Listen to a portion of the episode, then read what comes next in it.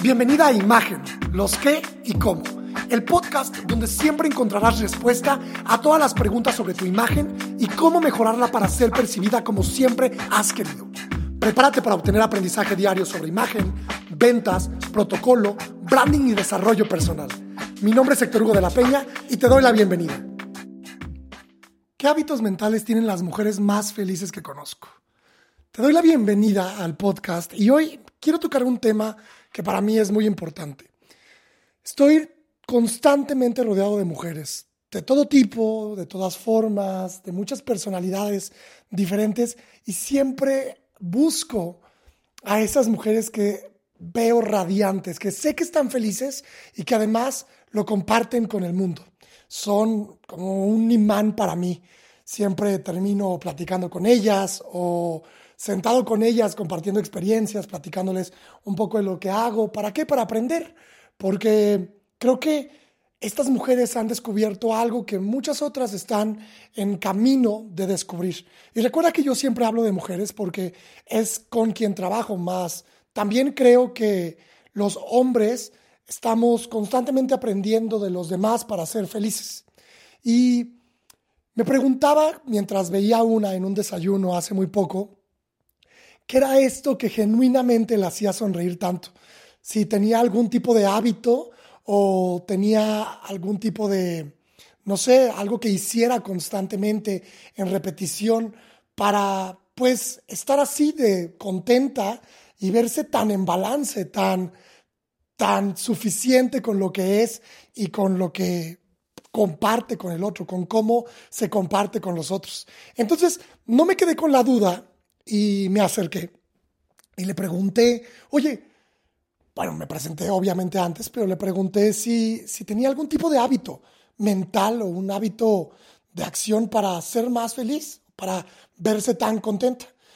Y estuvimos platicando a lo largo, porque le pareció muy interesante mi pregunta, y estuvimos platicando a lo largo de unos 20, 25 minutos y aprendí varias cosas que ella me dijo que te voy a compartir exactamente en, en, unos minutos, pero quiero primero decirte que cuando ella me obvió, porque fue como para ella una obviedad lo que me estaba diciendo, me regresé a la oficina y estuve observando a las mujeres que trabajan conmigo, también estuve observando a mis amigas, a mis familiares, y me di cuenta que muchas de ellas, las muchas mujeres que yo considero autorrealizadas, porque han definido su éxito como ellas quieren y lo han perseguido, y una de ellas en algún momento me dijo una frase preciosa que es, yo estoy donde he decidido estar.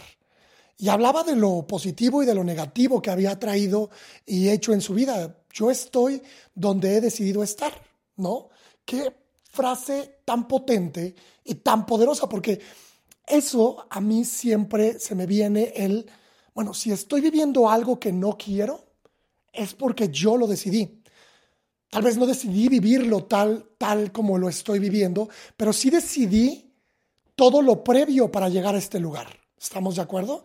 Pensando en, a ver, si no terminé algo que quería terminar, bueno, yo decidí darme esos momentos de descanso, darme momentos de satisfacción inmediata para no terminarlo. Por tanto, el día de hoy me veo sin terminarlo.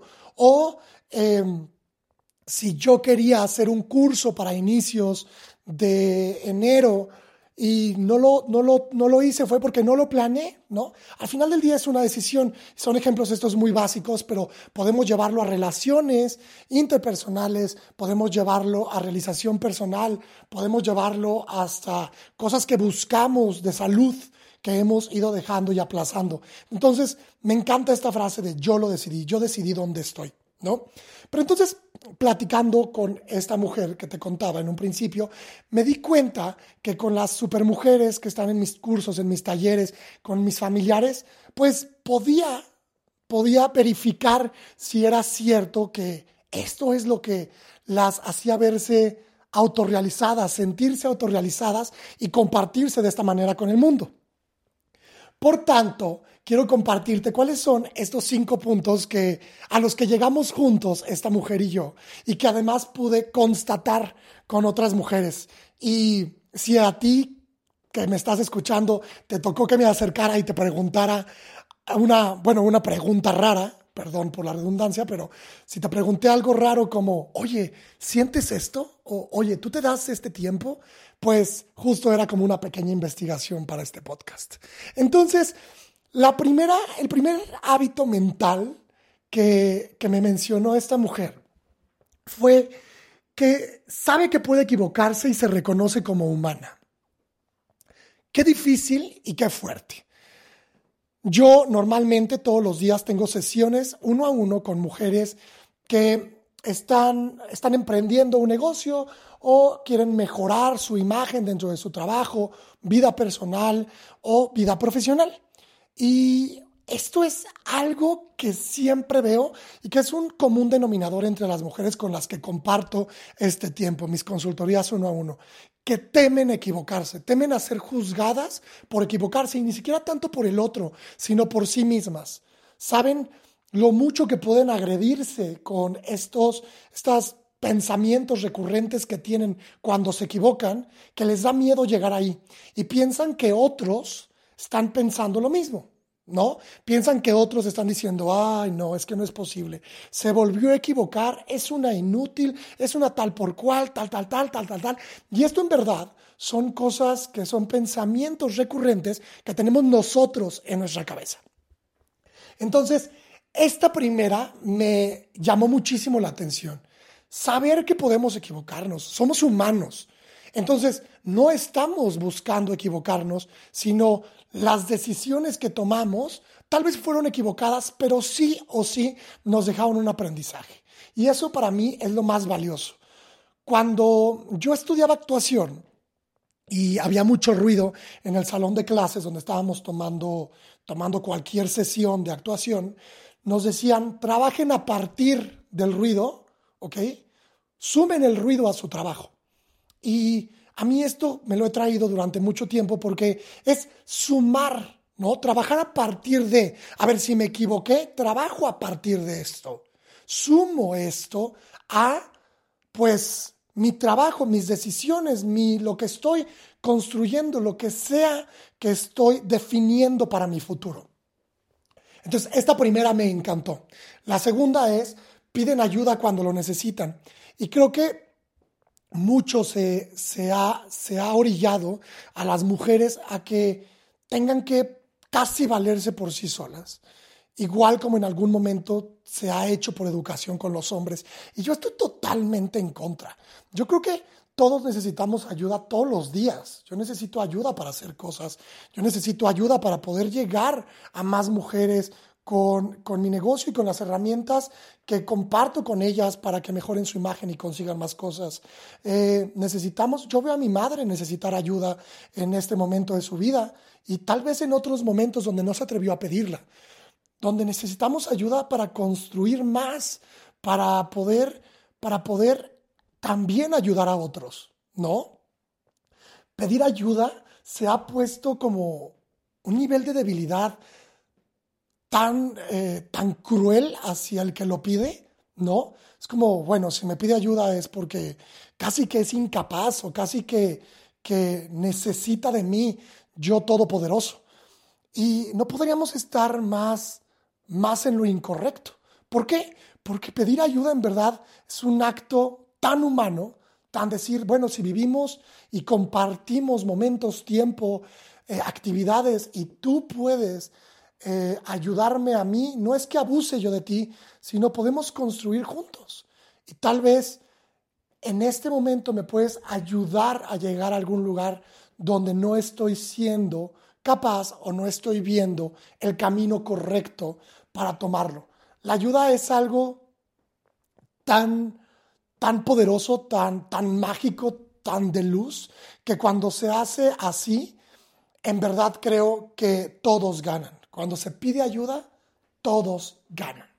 El número tres es que se alejan del drama. Y aquí me, me en, en, el momento en que me lo dijo, recordé una frase de Spencer Hoffman que decía, a ver, no existen los problemas si no existen las personas problemáticas. Y esa frase a mí me dejó frío, ¿no? Porque claro que yo he tenido problemas. Y yo quería decirle, ¿cómo crees, Spencer? ¿Cómo crees que existen solo las personas problemáticas? A veces suceden cosas que pues no están a nuestro alcance y son un problema, pero después, con el paso del tiempo y observando a tantas mujeres y observando a mí mismo también, observando a mi madre, me di cuenta que en verdad el problema puede existir, ¿cierto? ¿No? Pero la persona problemática elige enfocarse, enfocar su mente, energía, sus emociones en el problema o en la solución. Entonces, esta frase que seguro has escuchado en algún momento, que es, si no tienes solución, entonces ¿para qué te preocupas? ¿No? Y si tienes solución, ¿por qué no estás enfocándote en la solución? Y creo que ahí es cierto. Si te dejas, si me dejo, si nos dejamos de enfocar en el problema, y en el drama de lo que eso provocó en nuestra vida y vemos la manera en que esto puede sumar también, porque aunque sea algo tan negativo para mí, puede sumar algo en mi vida, aprendizaje, ¿no? Me va, me va a convertir, me va, me va a transformar en algo. Entonces, creo fervientemente que si nos enfocamos en la solución, nos estamos desenfocando del drama. Cuatro es que son autosuficientes son mujeres que no, no, no quiero que pienses en la autosuficiencia, porque esto fue lo que me pasó cuando estaba haciendo la pequeña investigación que hice con las mujeres a las que me les acercaba. Pensaban luego, luego en el dinero, ¿no? En, en claro, yo me puedo mantener sola. Sí, creo que tiene que ver, pero la autosuficiencia tiene que ver con proveerme los cuidados básicos, proveerme eh, las cosas que necesito para mí, para poder seguir existiendo. Y eso a mí me parece bien lindo, porque no nos enseñan muchas veces por educación a ser autosuficientes, a hombres y mujeres.